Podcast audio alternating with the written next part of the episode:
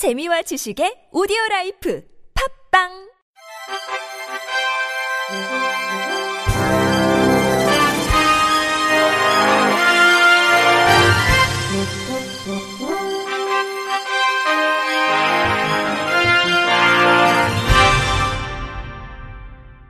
청취자 여러분 안녕하십니까? 11월 22일 화요일 KBIC 뉴스입니다. 장애계가 2017년 장애인 예산 쟁취와 박근혜 정부 퇴진을 요구하는 총궐기 대회를 가졌습니다. 한국장애인자립생활센터 총연합회는 어제 여의도 일대에서 장애 정책도 예산도 없는 박근혜 대통령, 당신은 우리의 대통령이 아니다라고 외치며 박근혜 대통령 퇴진을 강하게 요구했습니다. 한자연에 따르면 정부는 2017년도 장애인 거주시설 운영 지원으로 181억 원이 증액된 4,551억 원을 편성했습니다.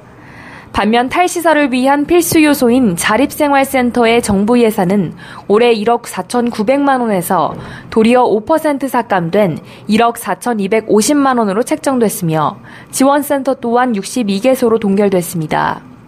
또 활동보조 수가를 기존 9,000원에서 단 800원 오른 9,800원을 편성했습니다.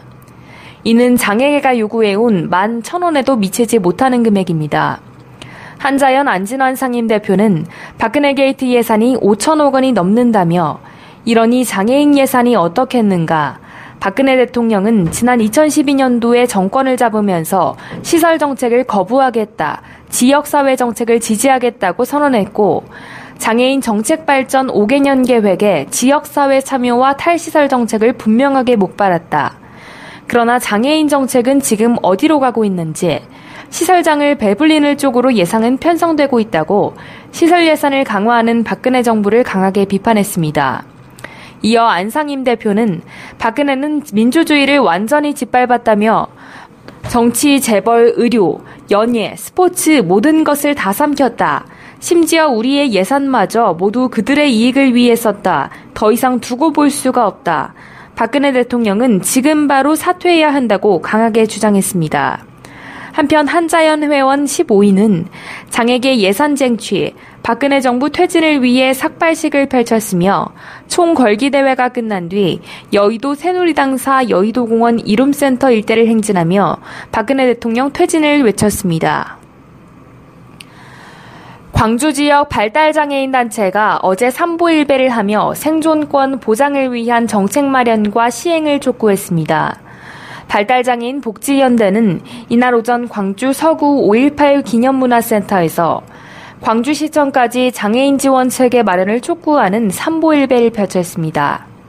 1시간 30분가량 진행된 삼보일배에는 발달장애인 2명과 부모 50여 명이 참여했습니다. 이어 장애인 부모와 단체 관계자 200여 명이 모여 있는 광주시청에서 기자회견을 갖고 발달장애인 복지연대 10대 정책의 시행을 촉구했습니다.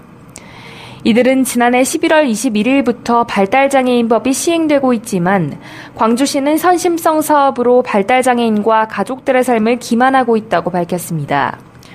또 장애인복지법상 만 19세 이상의 발달장애인들은 부모가 없거나 기초생활수급자에 해당돼야 보호생활시설에 우선 입주할 수 있는 데다 광주 지역 발달장애인 생활시설도 17곳에 불과하다며 가정에서 장애인들이 독립할 수 있는 주거 모델을 만들고 물적, 인적 서비스도 병행돼야 한다고 강조했습니다.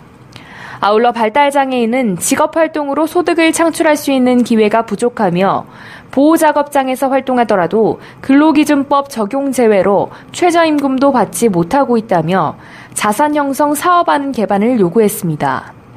기자회견을 마친 이들은 광주시가 이 같은 요구에 대한 공식 입장을 표명하지 않거나 시장 면담을 불허할 경우에 시장실 점거 등을 추진할 방침입니다. 상명대학교 산업디자인학과 김현정 교수가 시각청각 장애인 및 노약자, 어린이 등 사회적 약자들이 쉽고 안전하게 일반 의약품을 복용할 수 있는 기술을 개발해 특허를 출연했으며 이 기술을 구현한 스마트폰용 어플리케이션을 개발해 주목을 받고 있습니다. 이번에 개발된 어플리케이션 메디라이터와 메디헬퍼는 비장애인들에 비해 의약품 오용과 과용이 상대적으로 많은 사회적 약자들을 보호하고 효과적인 치료를 위해 개발된 어플리케이션으로 신체적 인지적 특성을 고려한 디자인 심리와 공학의 IoT 기술 연구를 바탕으로 개발됐습니다. 이 앱은 스마트폰 NFC 태그 감지 센서 기술을 활용해 NFC 태그가 붙어 있는 의약품에 스마트폰을 가져다 두면 약품의 복약 처치 관련 간단한 정보가 음성과 시각 정보로 동시에 제공돼 시각과 청각 기능에 이상이 있는 해당자들에게 복약과 처치에 관한 내용을 설명해 혼자서도 쉽게 약을 먹을 수 있도록 도와주는 기능의 어플리케이션입니다. 특히 생활 도우미 없이 혼자서는 일반 의약품 복약이 불가능했던 시각장애인들에게 스스로 복약 처치가 가능하도록 해 발달장애인의 생활 자립에 도움을 줄 수 있을 것으로 예상됩니다. 김현정 교수는 이번에 개발된 앱이 관련 장애를 가지고 있는 소외계층의 건강을 보호하는데 작은 보탬이 됐으면 좋겠다며 이번 기술을 토대로 전문의약품의 약봉지에 적용 가능한 어플리케이션을 개발해 의약품 정보 습득이 취약한 사람에게 적합한 정보 전달 방안을 마련해 의약품 복약 처치에 관한 다양한 사회적 문제들을 단계적으로 해결해 나가겠다고 밝혔습니다. 이번에 개발된 복약 도우미 앱인 메디라이터와 메디헬퍼는 구글 플레이 스토어에서 무료로 다운받을 수 있습니다. 스튜디오 뮤지컬이 올해 5주년을 맞아 2016 자리주쇼 스튜디오 뮤지컬 5주년 결산 콘서트를 오는 28일 서울 대학로 가나의 집 열림홀에서 엽니다. 2016 자리주쇼는 시각장애인들의 공연 관람 지원을 위한 자선 콘서트입니다. 1부에서는 시각장애인과 비장애인이 함께 만든 barrier free 뮤직 드라마 가족 로망스 독회 공연이 열립니다.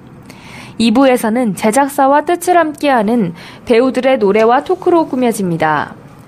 스튜디오 뮤지컬 측은 스튜디오 뮤지컬을 사랑하고 응원해주는 관객 배우들과 함께 5년간을 되돌아보고 추억하는 자리를 마련했다. 즐거운 공연이 될 것이며 나아가 이번 공연을 통해 공연의 사회적 가치를 생각해 볼 수 있는 자리가 되길 바란다고 밝혔습니다.